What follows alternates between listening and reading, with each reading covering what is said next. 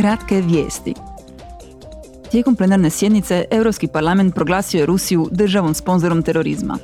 Zastupnici su istaknuli da namjerni napadi i zločini nad civilima u Ukrajini, uništavanje civilne infrastrukture i ostala kršenja međunarodnog i humanitarnog prava predstavljaju terorističke aktove i ratne zločine. Pozvali su komisiju i države članice da dodatno izoliraju Rusiju i dovrše rad na devetom paketu sankcija. Zastupnici su u Strasburu usvojili proračun za 2023. koji iznosi skoro 187 milijarde eura u obvezama. Stupio je na snagu potpisom predsjednice Europskog parlamenta Roberte Metzole. U dogovoru s državama članicama parlament je dobio više od milijardu eura za svoje prioritete povrh onoga što je komisija prvobitno predložila. Zastupnici su povećali sredstva za programe i politike koje smatraju ključnima za rješavanje posljedica rata u Ukrajini, energetske krize, ubrzanje oporavka nakon pandemije te jačanje zelene i digitalne tranzicije.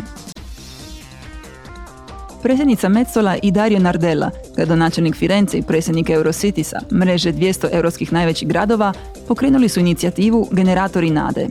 Cilj inicijative prikupiti generatore i transformatore i tako pomoći Ukrajincima da prežive na dolazeću zimu. Od početka rata u Ukrajini i ruskih napada na civilnu infrastrukturu oštećeno je ili uništeno više od polovine električne mreže, zbog čega su milijuni ljudi ostali bez struje.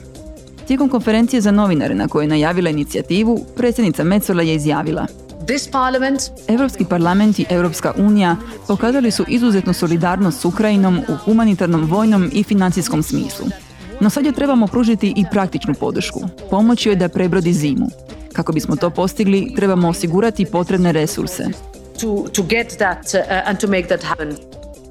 Konferencije nazočio i Andrej Jermak, šef kabineta ukrajinskog predsjednika Zelenskog.